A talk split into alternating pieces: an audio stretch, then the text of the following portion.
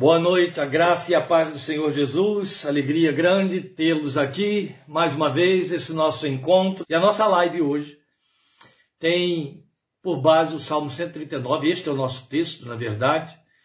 E o nosso tema que estamos deduzindo daí, trazendo para dentro do Salmo 139, perto até onde? É uma pergunta e bem pertinente à luz do Salmo, porque o Salmo fala exatamente disso, fala de uma proximidade divina nunca antes vista, jamais pensada.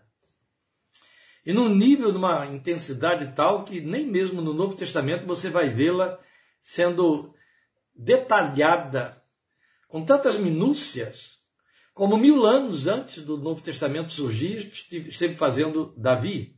Este salmo é atribuído a ele. E posto isso, nós vamos então fazer a leitura do Salmo 139. Você me acompanhe nesta leitura, logo após estaremos orando. E eu já quero antecipar, caso eu me esqueça no término da nossa meditação de hoje. O salmo é longo, nós vamos procurar sintetizar quanto possível para não perder nada também. Mas já quero antecipar aqui os parabéns aos pais, a esses que tiveram o glorioso privilégio de gerar e cuidar de vidas para a glória do Senhor Jesus, herança do Senhor. É privilégio nada pequeno, é bênção nada pequena. É bênção que se leva para sempre. Uma vez Pai, Pai para sempre. Então vamos ler a palavra de Deus no Salmo 139 e em seguida orar e considerar esta palavra que o Senhor tem para nós.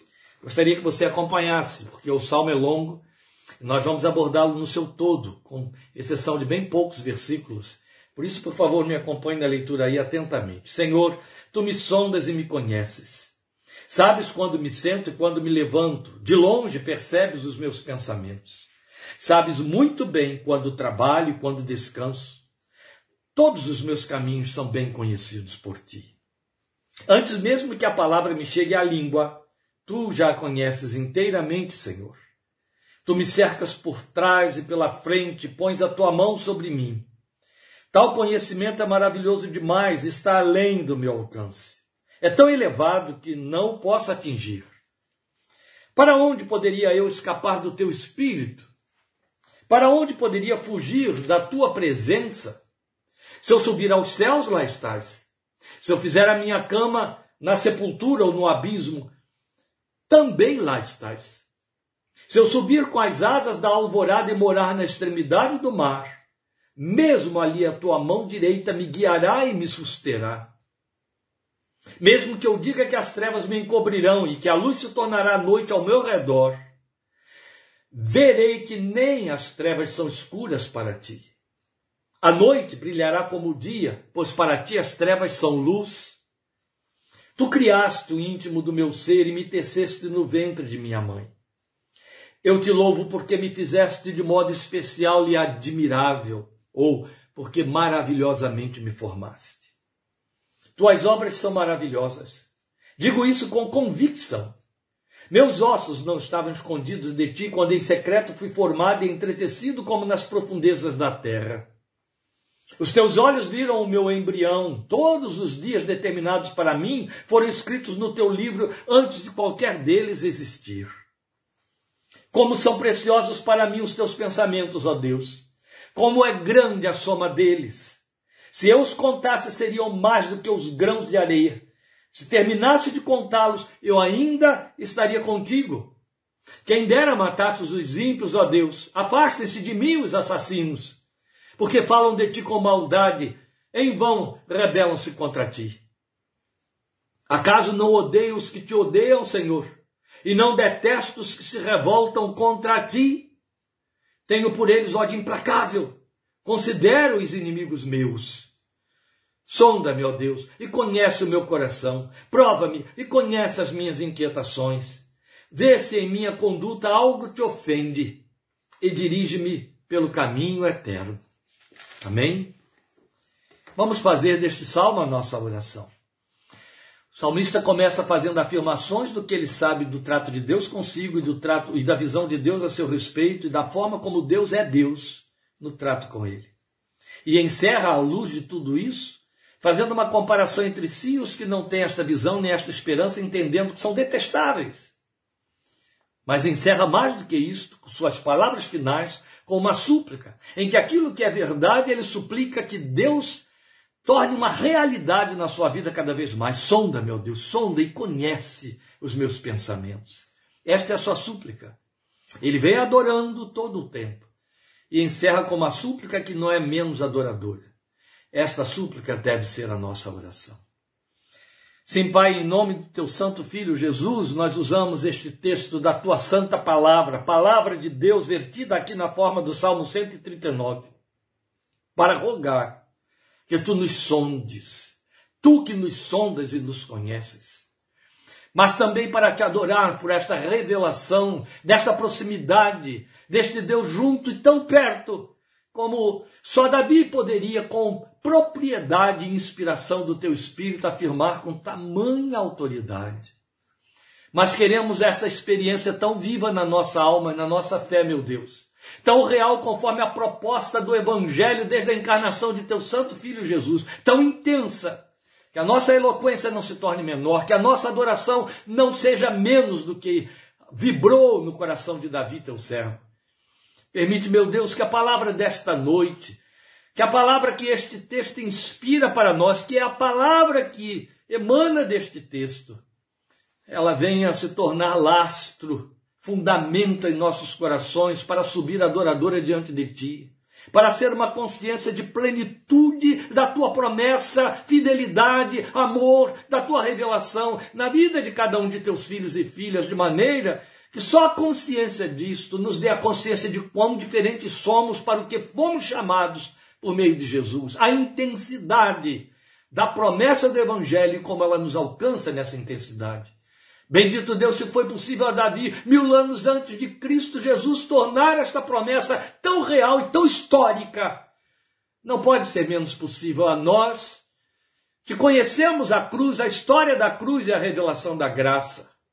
Por isso, serve-te desta palavra, nós te rogamos, por meio de teu Santo Filho, para que ela cresça em nossas entranhas, cresça em nosso coração e volte para ti com a mesma intensidade de adoração, com o mesmo poder e vibração que o teu espírito traz, com a mesma ousadia de adoradores confiantes, para que Jesus seja glorificado, para que esta palavra produza os frutos que tu esperas e pelo que tu a tens enviado a nós.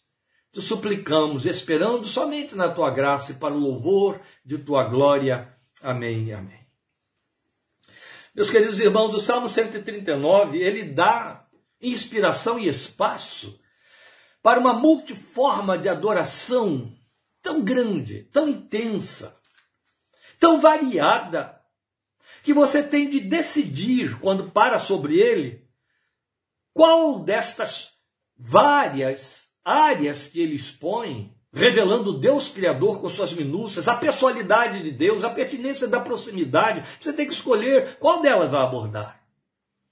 Bem, Deus fez questão, e eu tenho certeza de que foi Ele, de destilar no meu coração a revelação do Emanuel à luz do Salmo 139. Porque o Emanuel, a gloriosa promessa que você encontra em Isaías 9,6, ela é a mais gloriosa proposta da revelação messiânica anunciada mais de 700 anos antes que ela acontecesse pela encarnação do Filho de Deus. Mais de 700 anos antes. Aliás, perdoe, é Isaías 7,14. Eu citei o texto errado aqui. Isaías 7,14. Por isso o Senhor mesmo lhes dará um sinal. A virgem ficará grávida e dará à luz um filho e o chamará Emanuel. 700 anos antes disso acontecer, aí já estava a mais gloriosa promessa, porque apontava de forma muito direta o que o evangelho significaria na vida de criaturas perecíveis, falíveis e decaídas, como éramos nós. E ainda somos perecíveis, sem dúvida nenhuma. E, na verdade, essa gloriosa promessa define isso, que Deus viria até nós na forma de uma criança que se tornaria homem, receberia um nome profético, e esse nome profético apontaria a razão porque ele teria vindo ao mundo. Emanuel. E aí no livro de Mateus nós vamos encontrar a tradução do significado deste nome. Deixou de ser significado desta palavra para ser significado deste nome, porque o texto diz tacitamente em 7,14 de Isaías: seu nome será, ele será chamado de Emanuel. Aí vem Mateus e o traduz para nós, porque afinal de contas ele estava escrevendo numa outra língua que não era o hebraico, para dizer que significa Deus conosco. Por isso, estamos sendo trazidos para dentro do Salmo 139 para que tenhamos a maior profundidade possível de a percepção do significado de Manuel ou de Deus conosco. Jesus veio e cumpriu essa profecia no seu todo. Sabemos disso. A sua vinda, ela começou por tornar a profecia verdadeira porque ele encarnou. Com toda certeza, nem Isaías nem as gerações que o cercavam e as que vieram depois, até que Jesus nascesse, nenhuma delas poderia entender a intensidade desta promessa, que a intensidade desta promessa se, se cumpriria, o Deus conosco não seria apenas uma teoria, uma expectativa ou uma proposta para a fé, mas seria uma realidade histórica. O Deus conosco seria conosco até o ponto de aparentar-se conosco, de nascer da nossa raça, de ter o nosso jeito e de viver dentro da nossa realidade humana e terrena. Encarnação. Deus encarnado, ninguém poderia imaginar tal coisa. É a supremacia da revelação da graça. Por isso que Paulo chamou em Efésios capítulo 3 de um mistério que estava oculto desde os profetas, desde os primórdios da revelação dada a Moisés e que agora ficou claro entre nós. Deus se fez homem. Na pessoa do seu filho, tomou forma entre nós. E aí, quando Jesus deixou este mundo, ele reafirmou o sentido do seu nome profecia, dizendo: Eu estarei com vocês todos os dias até o final dos séculos até que os séculos acabem. E a partir daí nós vamos ouvir então a sua palavra dizer: perto está o Senhor. É onde entra o Salmo 139. É onde entra a minha questão a você, a sua fé, sobre quanto significa Emmanuel para você. Quanto significa o Senhor está perto? O Emmanuel, o Deus conosco. Até onde você apenas, ou vai além do apenas consentir como a verdade inegável. Jesus encarnou e você crê nisso por piedade. Piedosamente você crê que Ele é, é Deus com você, Deus conosco. Mas a questão está: qual é a, a dimensão desse conosco? Qual é a dimensão desse perto? Perto até onde? É a pergunta transformada em tema que nós estamos colocando aí. Veja, antes de encarnar, Jesus já vinha se manifestando naquilo que conhecemos teologicamente, tecnicamente, como teofanias, as, as aparições do Cristo pré-encarnado. Nós sabemos como que aconteceu. Ele apareceu a Jacó no Val de Jaboque, ele apareceu a Moisés no meio da sarça ardente, ele apareceu a Josué às portas de Ai, ele apareceu a Manoá, pai de Sansão, depois nós vamos ver também ele aparecendo a Daniel na cova dos leões, outro tanto, aqueles seus três companheiros lá em Babilônia, lançados naquela fornalha sete vezes mais aquecida, como quarto homem dentro da fornalha. Quantas vezes Jesus se manifestou na pré-encarnação antes de se cumprir pela revelação Emanuel. Em cada um desses episódios de teofanias, das suas revelações lá no passado, ele se revelou companheiro, ele se revelou Emmanuel, levando paz, livramento, orientação. Mas nada pode se comparar à significação histórica de Emmanuel como sendo o Cristo de Deus se aparentando conosco, vivendo entre nós, tendo forma humana, comendo a nossa comida, trabalhando o nosso trabalho, suando o nosso suor, sentindo a nossa fome, a nossa sede, sofrendo as mesmas tentações, ou, recebendo as, as traições e perseguições e incompreensões e morrendo a nossa morte da forma mais literal possível. Quem poderia imaginar tal coisa? Nós cremos na Sua palavra. Nós cremos na Sua promessa. Nós invocamos a Sua presença quando o buscamos em oração. Mas a pergunta persiste: quantos de nós, pelo tanto que conhecemos da graça revelada e ensinada no Novo Testamento, quantos de nós já experimentaram as dimensões da presença e companhia do Emanuel nas proporções de Davi, conforme ele descreve aqui no Salmo 139, e desta maneira o adora. Quantos de nós? Meus irmãos, eu consigo conceber, porque esta era a nossa realidade, o homem natural, o homem decaído, o homem no mundo, nada entendendo de presença de Deus. Eu só não consigo entender, desculpe colocar dessa maneira, não estou fazendo aqui nenhum apelativo de super espiritualidade, essas coisas não existem, quem me conhece sabe que eu não vou por aí. Mas eu não consigo compreender como que aqueles que provaram da graça, provaram dos dons do Espírito de Deus, não no sentido dons de, dons relacionados como os dons manifestos, não, eu estou me referindo às dádivas do Espírito Santo. Eu estou me referindo ao texto de Hebreus tacitamente. Aqueles que experimentaram das coisas celestiais, foram batizados, leem a palavra de Deus, vão para os templos e cantam e não percebem a presença de Deus nas suas vidas. Parecem insensíveis a elas, parecem vazios. Não dá para conceber.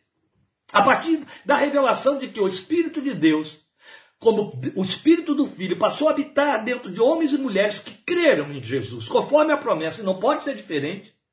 Não dá para conceber um crente, quaisquer que sejam as justificativas, herança tradicional da igreja, é, problemas da vida pessoal, particular, oh, quanto mais problemas, mais nos aproximamos dele, mais sensíveis estamos à sua presença. Nada justifica um cristão insensível à presença do Senhor, à manifestação da sua presença.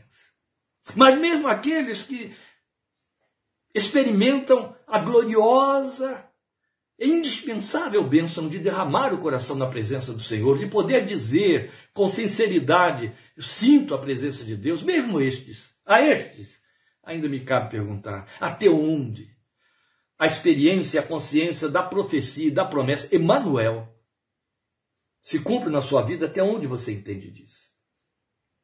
Teria ele sido Emanuel só para Davi?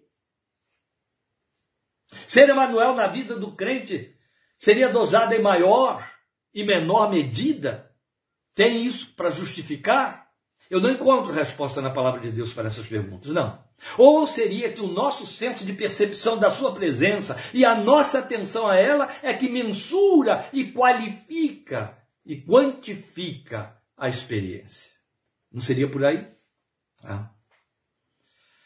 O que Davi revela para nós, meus queridos, é que a sua experiência tem a ver com o como ele, o Senhor, faz, e não com quem Davi é ou como Davi seja. Não.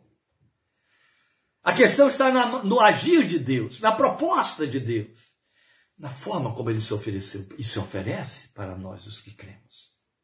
Então vamos medir até onde nós o desejamos e buscamos, e assim obtemos resposta em nossa jornada de vida cristã. Então a linguagem toda do Salmo 139 aponta um Deus companheiro.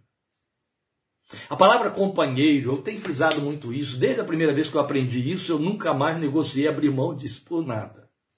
A palavra companheiro tanto na nossa semântica, quanto muito especialmente trazida para dentro da revelação escrita de Deus, significa aquele que participa do mesmo pão, companheiro, come do mesmo pão. Daí companhia, daí companheirismo, entende? Companheiro é o que come do mesmo pão. Deus conosco significa Deus companheiro. E comer do mesmo pão significa participar da, da, vida particular e pessoal. É isso que significa encarnação de Jesus. Outro tanto, Emmanuel. Vai falar então de companheirismo divino. Né? Um Deus amante. Um Deus que, à luz do Salmo 139, você não pode ver menos do que apaixonado por aquele a quem ele ama. Que procura estar perto. Porque quem ama quer estar junto. Procura estar perto, junto, pelo lado de dentro esta é a grande revelação, e o Salmo 139 não abre mão dela de jeito nenhum. Então, Davi vai revelar o que ele experimenta quanto ao que o Emanuel faz. Então, para que você possa entender até onde Emanuel, a promessa, alcança, vamos ouvir Davi. Ele vai mostrar isso aqui para nós, especialmente nos primeiros cinco versículos, quanto Emmanuel alcança. Só que eu quero dizer algo para você que talvez lhe seja totalmente novo. E isso é de uma beleza impagável. A revelação do Salmo 139 está dividida nas ações de Deus, nos atos de Deus, está dividida em três formas de pessoalidade divina. Muito interessante. Começa com o Filho, depois vai para o Espírito e depois para o Pai. Então começa da segunda para a terceira pessoa e da terceira pessoa para a primeira. Só está diferenciada aí, mas a Trindade está aqui. Filho, Espírito e Pai. E a gente termina com o Pai, porque o texto termina com o Pai, o que é muito a propósito, afinal, hoje é véspera do Dia dos Pais. Inevitavelmente, os crentes amanhã vão lembrar com todo direito de seu papai, de seus pais presentes que partiram, alguns, inclusive, ainda chorando os que acabaram de partir, que nós conhecemos. Mas também outro tanto, vamos olhar para o céu e lembrar do Pai Celestial, tal como Jesus nos ensinou, deu-nos este nome dele, Pai, este é o nome que ele tem para mim para você na nossa fé. E é justamente com que Davi termina. Sem usar a palavra pai, ele mostra a paternidade desse Deus. Então aí está a primeira pessoa no final. Então você vai ter três blocos aqui que mostram essa pessoalidade divina. O Emmanuel manifesta na forma do Filho, na forma do Espírito e na forma do Pai. Que lindo! Porque a Trindade toda operou a encarnação. Então vamos ver esses movimentos divinos que apontam para a Trindade. Como eu disse, primeiramente nós veremos nos primeiros cinco versículos o que o Emmanuel faz. Basta prestarmos atenção aos verbos que vão indicar essa proximidade intensa. Volte ao, texto, por favor. Senhor, tu me sondas e me conheces. Sabes quando me sento e quando me levanto. De longe percebes os meus pensamentos. Sabes muito bem quando trabalho e quando descanso. Todos os meus caminhos são bem conhecidos por ti. Antes mesmo que a palavra me chegue à língua, tu já a conheces inteiramente, Senhor. Tu me cercas por trás e pela frente, pões a tua mão sobre mim. Este personagem que Davi está apontando na pessoa do Senhor, no movimento do Senhor, fala de guardião, fala de guarda, e guarda Pastor aponta para Jesus. É o Salmo 121 e é o Salmo 23 apontando para Jesus, ovelhas. Aquele que conhece os movimentos humanos, que acompanha os movimentos humanos, pastor faz isso. Acompanha o ir e o voltar, o sentar e o levantar. E está tão ligado àquele de quem cuida, que já percebe seus pensamentos à distância, já sabe as palavras que ele vai formular pelos pequenos movimentos. Esse guardião ele está muito perto. Ele acompanha tanto o gestual, está tão perto que acompanha o gestual, percebe o pensamento. Isso é próprio da nossa experiência humana. Quando você tem um convívio muito íntimo e muito aproximado com alguém, e isso é coisa muito de pai para filhos também, você conhece pelos gestuais, pelas insinuações, pelas primeiras tendências e inclinações de se movimentar, qual a intenção e o que vem em seguida da parte daquela pessoa porque está junto. Aqui está Jesus. Aqui está, na essência, o sentido de Emmanuel nesses cinco primeiros versículos. A começar pelo versículo primeiro. Ele vai falar desse conhecimento mais profundo. Tu me sondas e me conheces. Estamos considerando aqui o que o Emmanuel faz. Primeiro ele sonda. Depois, na primeira parte do versículo 2, Davi vai mostrar que ele está ciente de nossos movimentos de ação, que está, ele chama aqui de saída e chegada. Você viu aí, sabes quando me sento e quando me levanto. Os movimentos de saída e de chegada para falar desse, desse conhecimento de movimentos de ação. Nós temos o mau hábito, e é um mau hábito, de decidir que aquilo que é inerentemente nosso, que é inerentemente não devocional, isso é minimamente pecaminoso, mas vamos dar lá o desconto da ignorância, porque aí é falta de esclarecimento, até por conveniência, mas é falta de esclarecimento. Essa dicotomia que não justifica ninguém. Mas a gente tem o hábito de achar que aquilo que não é devocional, o Senhor fica de fora, é só meu, eu que dê conta. É muito interessante porque isso nos condena, não é? É uma contradição. Existem duas linhas de pensamento quanto ao agir de Deus na vida do mundo e do crente, na vida do mundo e da igreja, na vida da humanidade. Uma linha que para nós é profana, é herética, não presta para nada, chamada deísmo. O deísmo diz que Deus criou todas as coisas, que Deus estabeleceu tudo e depois entrou em repouso. Nos entregou a nossa própria sorte e as coisas vão acontecendo conforme a história dos homens, conforme os homens querem, ele não interfere mais, ele não está participando, não está junto. Você imagine como que isso esbarra com toda a revelação das Escrituras, como isso traz desespero para a fé, traria, e tem quem crê nisso, pregue isso, acreditem. E como vai na contramão de uma proposta como Emmanuel e perto está o Senhor. Fora tudo mais que a gente já conhece da promessa. E tem o teísmo, que é no que cremos, que vivemos, que eu estou pregando aqui e de que fala o Salmo 139 o tempo todo. O Deus que está junto, o Deus que participa da vida. Só que nós achamos que, de certa forma, no que diz respeito às nossas ações meramente humanas, ou seja, não devocionais, podemos viver um deísmo. Deus está fora, eu que dê conta. Mas na hora que eu oro e peço que ele então venha, interfira, me abençoe, me livre, me guarde, me oriente, aí eu sou teísta. Aí ele tem de participar, estar junto. Percebem nossas contradições? Davi está dizendo que não é assim. Ele toma participação por conhecer previamente, por se envolver nos meus movimentos mais banais da vida. O meu sentar e meu levantar, o meu entrar e meu sair. Ele lê o que vai no nosso íntimo, como quem participa de nossos monólogos. É aí na segunda parte do versículo 2: de longe percebes os meus pensamentos. Nada pode haver mais íntimo, mais pessoal, e que caracterize melhor o monólogo do que os pensamentos. Nada há. Quando você está pensando, você está tendo um monólogo, você está conversando consigo mesmo. E está aqui claramente o texto dizendo que o Emmanuel participa desses pensamentos. Não só ele os conhece, ele os percebe de longe. Ainda estarão em formação e ele já os está percebendo. Eu diria que ele é o mais assombroso porque é divino terapeuta de que já se ouviu falar. Decifra, interpreta, entende, vê o não dito muito antes dele ser formulado até no pensamento.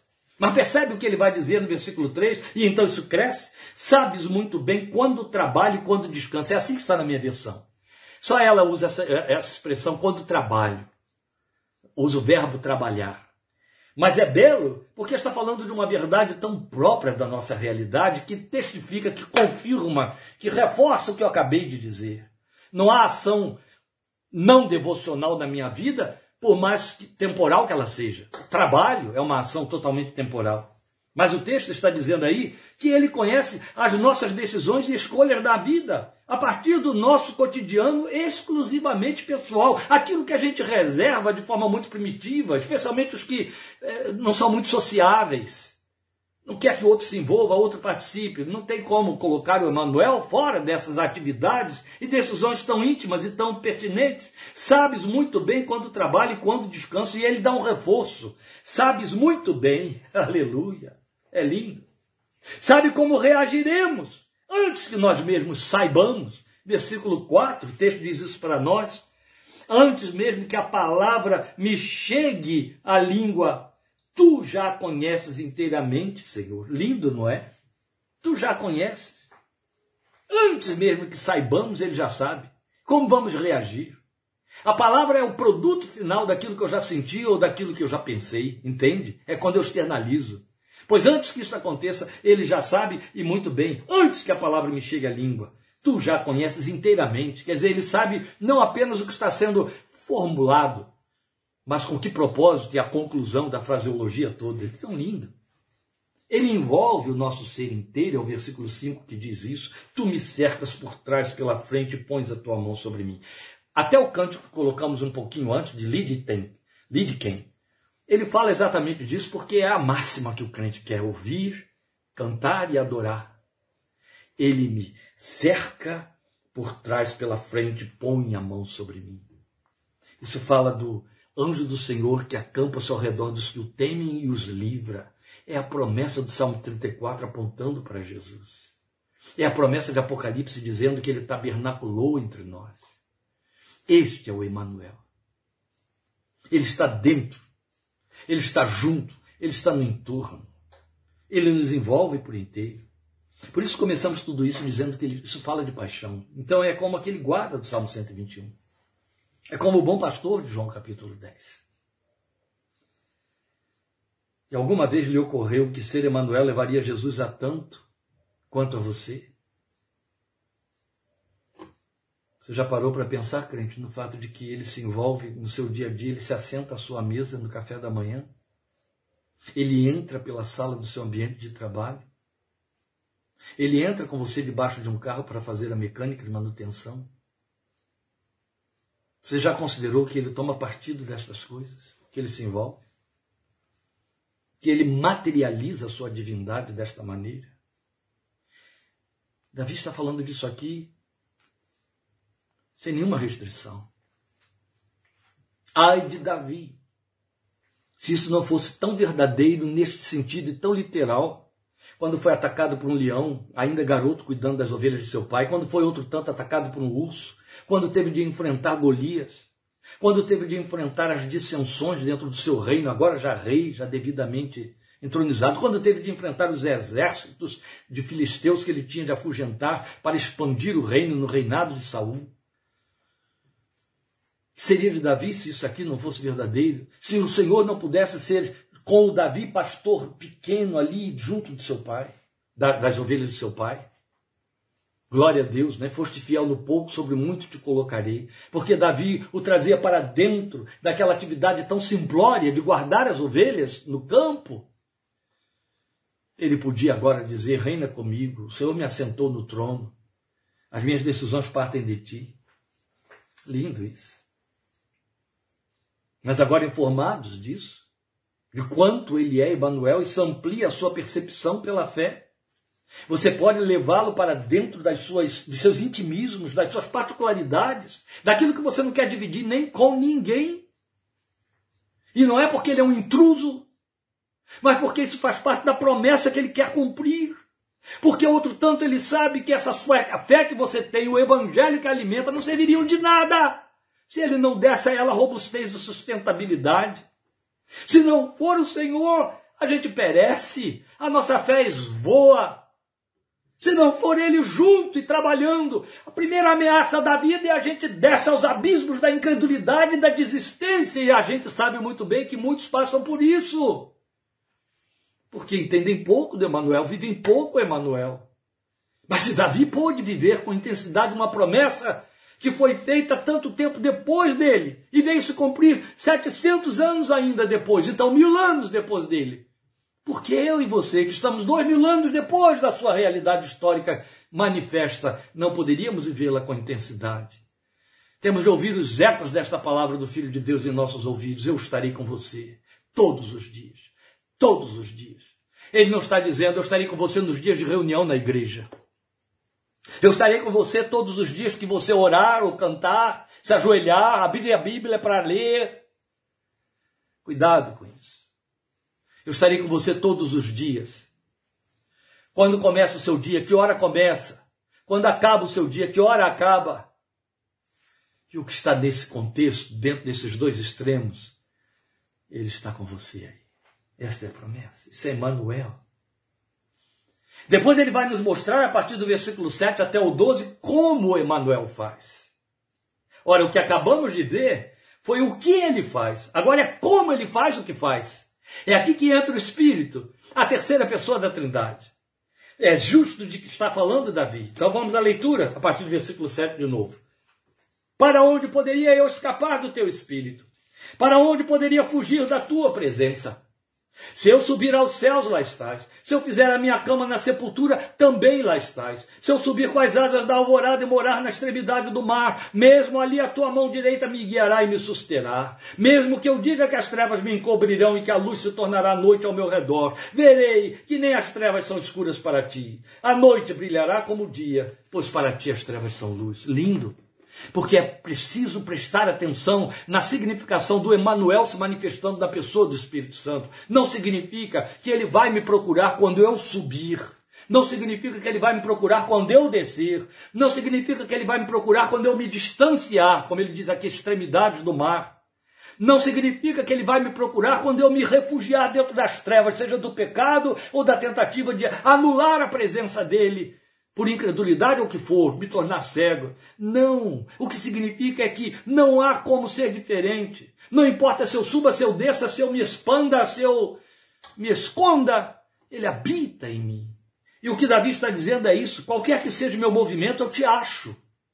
Porque tu estás dentro desses meus movimentos, tu estás dentro de mim quando eu me movimento.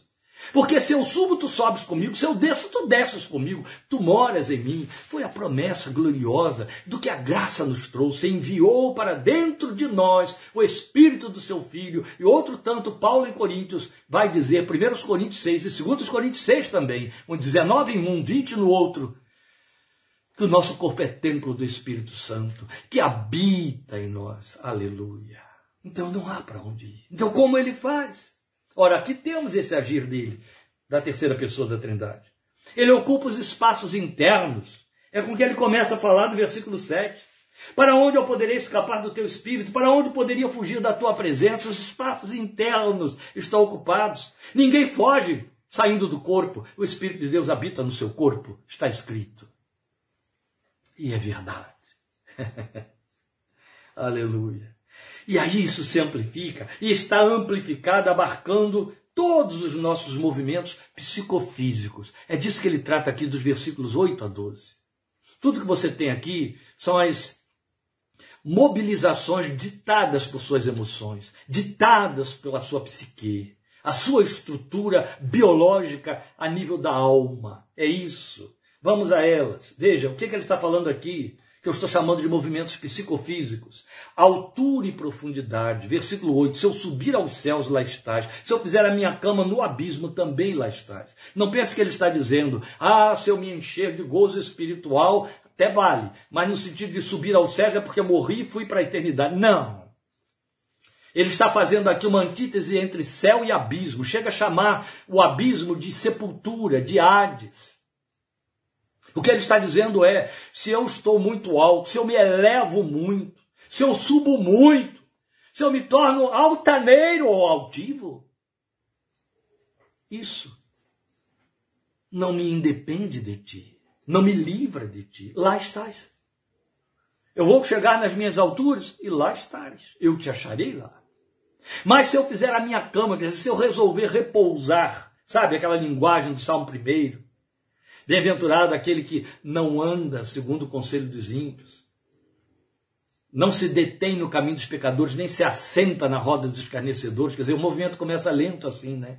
Começa andando onde não deve, depois para ali, por fim faz uma cama, repousa. Se eu fizer isso, se eu descer ao abismo, ou se eu cair no abismo, ou se eu for jogado no abismo pelas tentações, ou circunstâncias, ou vicissitudes, isso envolve doenças. Isso envolve os abatimentos, as depressões. Então estamos falando de euforia e depressão. Movimentos psicofísicos. É disso que ele está falando. Alegria ou abatimento, no versículo 8. O que ele está dizendo é: Tu estarás lá. Ainda semana passada consideramos isso, por baixo de ti estende os braços eternos. Não há descida tão profunda que ele não tenha chegado mais além. Glória ao seu nome. Aleluia. É isso que você tem aqui. Se seus movimentos são esses de sobe e desce, eu não estou falando aqui de bipolaridade.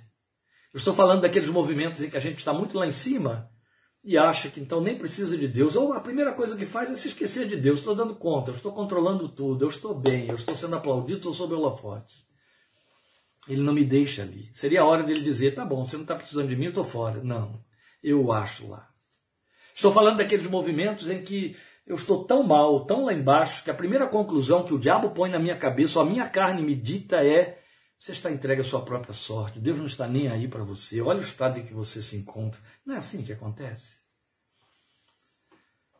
Mas o que estamos ouvindo a palavra dizer, através de Davi, é que se eu cair e cair e a me afundar a ponto de me sentir na sepultura, também estarás lá.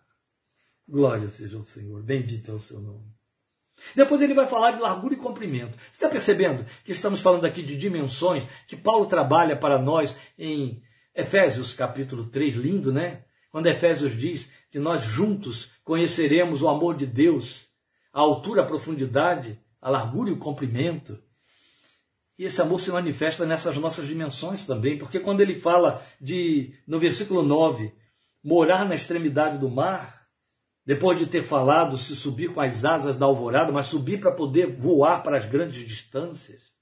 Davi teve esses abatimentos de alma, essas necessidades de fuga, a ponto de dizer num dos salmos: Quem me dera asas como pomba, voaria e estaria no deserto. Pensava errado. Porque com asas de pomba indo para o deserto, ele estaria indo para o terreno em que Satanás o quereria, no deserto.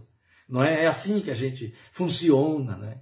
Quero fugir, quero fugir. Essa necessidade de fuga, de nos protegermos longe das circunstâncias ou de pessoas que nos atendem mal, entendem pior ainda ou perseguem. São os nossos extremos, largura e comprimento, as nossas distâncias assumidas.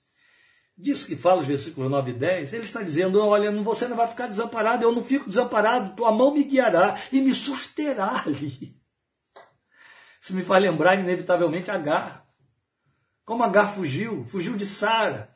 E depois de ter fugido de Sara, ele, ela o encontrou naquele lugar, mas quando ela foi banida, posta para suas distâncias e se encontrou no deserto do seu banimento, lá estava ele se revelando a ela de tal maneira que ela disse: Ele é o Deus que me vê. Não é diferente, nem com Agar, nem com Davi, não, não será com você. Não. Moisés foge para o deserto, sai lá do Egito, sob perseguição, para poupar a sua vida, e encontra Deus falando com ele no deserto, dentro de uma sarça, e tudo começa. Glória ao Senhor. Isso é Emmanuel, perto, muito perto, perto demais. Glória a Deus. Mas veja, ele fala também das possibilidades dos desvios e escolhas reprováveis, que ele chama aqui de trevas, onde a gente procura se esconder. O que ele está dizendo é: ele vai espaventar as trevas, ele vai brilhar ali, e se tiver, tiver trevas, isso não me esconde dele. As trevas servem para ele como luz, ele, ele, ele nos vê no meio delas. Não há esconderijos. Ele persegue a nossa alma. Ele nos ama e persegue até achar. A verdade é que o Emanuel significa tudo isso. Um Deus apaixonado e junto. E na forma do Espírito, conforme a revelação, a terceira pessoa da Trindade está dentro. Não tem para onde correr. Graças a Deus. Glória a Deus. Por último, você vai ter a pessoa do Pai, como eu disse, nos versículos 13 a 18, mostrando por que ele faz. Ah, pastor, mas você já não disse isso? Ele faz porque ele é responsável por você. Porque ele te criou, então ele te assume. Veja os versículos 13 a 18 dizendo para nós: Tu criaste o íntimo do meu ser, ou tu criaste o meu interior, como você tem em sua versão. Tu me entreteceste no ventre de minha mãe. Eu te louvo porque me fizeste de modo especial e admirável. Tuas obras são maravilhosas. Digo isso com convicção. Meus ossos não estavam escondidos de ti quando em secreto fui formado e entretecido como nas profundezas da terra. Os teus olhos viram o meu embrião, ou me viram quando eu ainda era um embrião, nem tinha forma. Viste, ouviram a minha substância informe, daí embrião. Todos os dias determinados para mim foram escritos no teu livro antes de qualquer deles existir. Oh, meus queridos. Você percebe que Davi, depois de falar de seus movimentos como o homem formado, o adorador, o crente amado, ele agora se volta para o ato da criação, o Deus Criador, o momento em que a sua história começa no ventre de sua mãe, a sua existência começa a acontecer a partir da fecundação no ventre. Ele vai lá. Ele vai àquelas partes onde, tantos séculos depois, é que os homens da ciência foram abordar. Davi fala isso com sentimento, com sensibilidade. Davi tem uma convicção de intimismo, de pessoalidade imbatível. Ele não está falando, tu criaste todos e eu também. Não, ele pessoaliza isso. Tu me criaste, tu me formaste, tu viste Davi naquele embrião sem forma. Isso é muito pertinente da revelação do Deus eterno Emmanuel, é teísmo puro. É o Deus que está junto, que participa. Porque como querem os incrédulos, como querem os deístas, que para mim não passam de incrédulos com Bíblia, como querem aqueles que não alcançaram a revelação de Deus. A nossa criação foi como de manada. A nossa criação foi é, é, coletiva. A nossa criação foi um ato de que deu certo. Não existe isso. À luz da revelação da palavra de Deus, Fomos criados a partir de um plano previamente elaborado, pessoalizado e pertinente. Paulo vai dar muito mais propriedade a isso em Efésios 2:10, Quando ele diz que nós somos produto da mão de Deus, da confecção divina, somos produtos, feitura sua, ele diz. Feitura, poema é a palavra grega que ele usa, não, não significa poesia, significa feitura, artesanato. Lindo isso. E Davi é muito intenso. Porque ele não começa falando, por exemplo, da formação dos ossos e da formação do embrião, ele fala do íntimo do ser. A beleza é profunda, meus queridos. Eu e você falaríamos assim: olha, eu te louvo porque me fizeste de modo especial admirável, porque meus ossos não estavam escondidos de ti, porque os teus olhos viram o meu embrião. Ele não começou por aí. Ele foi para aí depois, ele começou pelo íntimo do ser. Tu criaste o íntimo do meu ser. Para dizer, tu deste uma forma humana a essa personalidade que tu querias que viesse a existir, que se chama Davi, que se chama Kleber, que se chama Eugênio, que se chama Fátima, que se chama João Alberto, Inês. Oh, glória a Deus. Isso não pode nos faltar, meus amados. Se era experiência vivida intensamente por Davi, tem que ser minha e sua também. Não pode nos faltar. Glória a Deus. É a elaboração pensada para criar e assistir, daí por que ele faz. É por teísmo. E aí me cabe lançar para você essa pergunta: até onde a expressão o íntimo do meu ser, ou meu interior, alcança dentro do seu conhecimento, da sua experiência, da sua fé? Você sabe que nós temos o hábito ligeiro, rápido, de reprovar o, nosso interior. A gente olha para alguém que admira ou que a gente acha que teve melhor sucesso na forma de ser, especialmente crente, diz: Ah, quem me dera ser como Fulano. Ah, eu não teria essas fraquezas e essas quedas se eu tivesse essa estrutura interna, esse poder interior que Beltrana, que Fulano tem. Que estamos fazendo com isso? É como se estivéssemos dizendo a minha natureza genética, porque o meu DNA pertence à família tal. É como se estivéssemos dizendo a minha estrutura cultural, o meu espaço social produziu esse meu interior. Davi chega e diz: Não, quem criou esse seu interior foi Deus. Se decaiu, se se deformou, isso não foi problema de Deus. Ele já sabia que isso ia acontecer, mas isso não impediu que ele planejasse o que ele sonhasse. Tal como você, quando gera um filho. Você sonha o melhor para ele, você deseja o melhor para ele. Se tem recurso, você procura promover a melhor ambiência para que tudo dê certo. E às vezes a decepção é amarga. Mas isso não impediu você de sonhar. Isso, pelo menos, não é responsabilidade sua que sonhou o melhor. Tem a ver com as escolhas que seu filho fez depois. Caso é que ele pensou nesse seu interior. Davi me inspira a chegar muitas vezes diante de meu Deus, olhar para ele e dizer: Senhor, tu quiseste esse homem que está aqui. e porque ele se perdeu dentro dos teus propósitos, tu trouxeste a cruz para junto e disseste: Olha para cá, eu te criei aqui nela, eu te quero nela, eu te quero achar tu formaste o meu interior. Fico pensando quantos sonhos foram engendrados ali. Quando sequer minha mãe sabia que estava grávida, não é? Porque é assim, não é? É assim. Não acontece no dia seguinte, nem na semana seguinte. Às vezes leva semanas para que a mãe se aperceba, a genitora, de que um ser está se formando dentro dela. Há até aqueles casos de mulheres que são surpreendidas meses depois com a sua gravidez. Mas a verdade é que quando esse serzinho estava sendo gerado, as células estavam se multiplicando.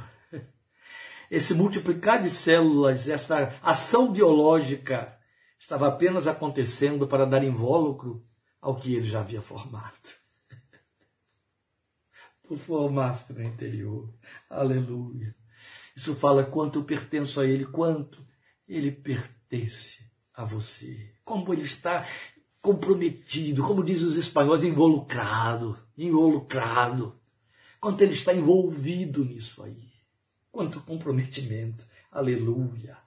Aleluia. Eu te dou espaço para adorá-lo. Aleluia. Ele formou o seu interior. Quantas vezes você rejeitou esse interior, meu querido, minha querida? Mas foi ele que o fez.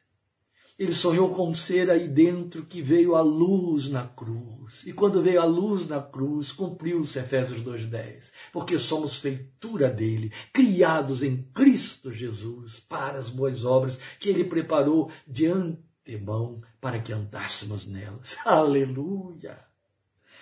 Tudo perfeito no seu plano. E agora, dos versículos 14 a 16, ele proclama o ato criador bem pessoalizado, elaborado com pertinência intimista, como quem diz: Eu mesmo, foi esta pessoa que eu sou, que tu criaste, é o que você tem aí. Eu te louvo, porque me fizeste de modo especial e admirável. Falando sobre esse texto uma vez, o padre Fábio de Mello disse a Bíblia, não poderia, a Bíblia não poderia dizer diferente que ele nos formou de forma maravilhosa e de forma perfeita.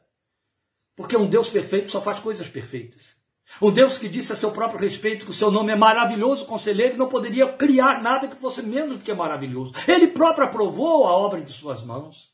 E agora sou eu que estou dizendo isso a você, lembrando a você Gênesis.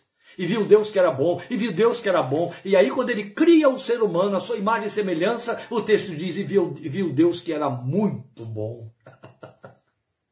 Glória a Deus. Glória a Deus. Eu vou abusar aqui, vou abusar, eu vou ao extremo que você pode deletar, porque isso é muito meu, da minha adoração, você não tem que acompanhar isso não. Mas Jesus disse para os fariseus que estavam incomodados porque crianças estavam gritando: Hosana ao Rei que vem em nome do Senhor. E aí eles estavam incomodados. Jesus olhou para eles e disse: Vocês nunca leram, está nos Salmos, da boca dos pequeninos tiraste o perfeito louvor. Até onde isso vai? Todos nós sabemos que o primeiro som que sai pela nossa boca, que chamamos de vagido, é um choro, mas é o choro que devolve, que volta, como o fôlego que foi inspirado, o fôlego da vida. Eu existo. Ah! Ele recebe como louvor. Por que não? Os médicos aplaudem, as parteiras aplaudem, os enfermeiros aplaudem. Quando a criança reage tirada do ventre e chora, é o primeiro sinal de vida. Porque nosso Deus não ouviria nesse primeiro vagido uma declaração que ele minimamente interpretaria assim: sou teu. Nasci para ti. Nenhum de nós vive para si, nem morre para si. Porque se vivemos, para o Senhor vivemos. Aleluia. Romanos 14, 7. Oh Deus, oh Deus, meus queridos. Porque não como homens feitos como Davi, mulheres prontas, adultos, conscientes, adoradores crentes não daríamos a ele uma adoração deste calibre, dizendo: Tu formaste o meu interior, criaste o íntimo do meu ser e me fizeste de modo especial e admirável. Eu só quero continuar indo por aí. Tuas obras são maravilhosas, eu sou fruto disso, eu sou uma dessas obras. Eu digo isso com convicção, ele está dizendo aí no versículo 14. Meus ossos não estavam escondidos de ti, quando em secreto fui formado, quando fui entretecido como nas profundezas da terra. Teus olhos viram meu embrião todos os dias determinados para mim. Que linguagem é essa? É linguagem de participação, é o Deus Criador estando junto, já sendo Emmanuel. Ele se manifestou Emmanuel já no ventre, quando você foi engendrado. Ali ele já era o seu Emmanuel. Foi você que se desviou dele. Depois ele te trouxe de volta, mostrando o Emmanuel encarnado. Glória a Deus fomos interrompidos tantas vezes aí pela quebra de nossas conexões que eu tenho de encerrar agora. Mas eu quero apenas lembrar a você que quando ele diz aqui para nós nos versículos 17 e 18, como são preciosos para mim os teus pensamentos, ó oh Deus. Como é grande a soma deles. Vamos lembrar que ele está falando daqui para trás. Ele está dizendo: hoje eu vejo as coisas acontecendo na minha vida, eu entendo, havia uma mente que pensou estas coisas por mim previamente. São preciosos esses pensamentos. Se eu os contasse, seriam mais do que os grãos de areia. Se terminasse de contá-los, eu ainda estaria contigo. Meus amados, A que, que isso nos remonta? Isso nos remonta minimamente a Jeremias 29, 11. Eu é que sei, diz o Senhor, eu é que sei que pensamentos tenho a vosso respeito, ou que planos eu tenho para vocês. Pensamentos de paz e não de mal, para lhes dar o fim que vocês esperam.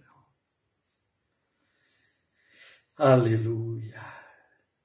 Ele pensa e planeja o melhor para nós. Como um pai investe sonhos na vida do filho a quem cria. Nosso pai não fez por menos.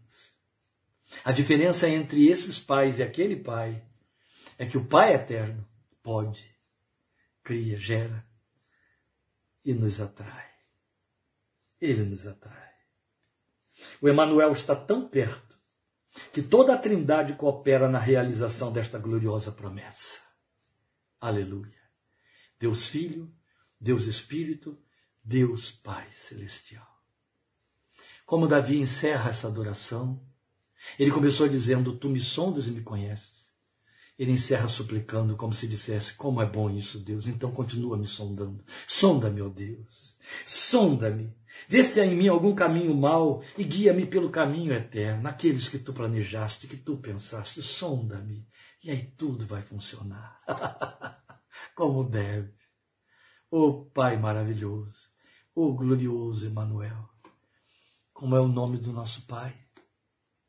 Emmanuel. Deus conosco. Louvado seja o seu santo nome para sempre.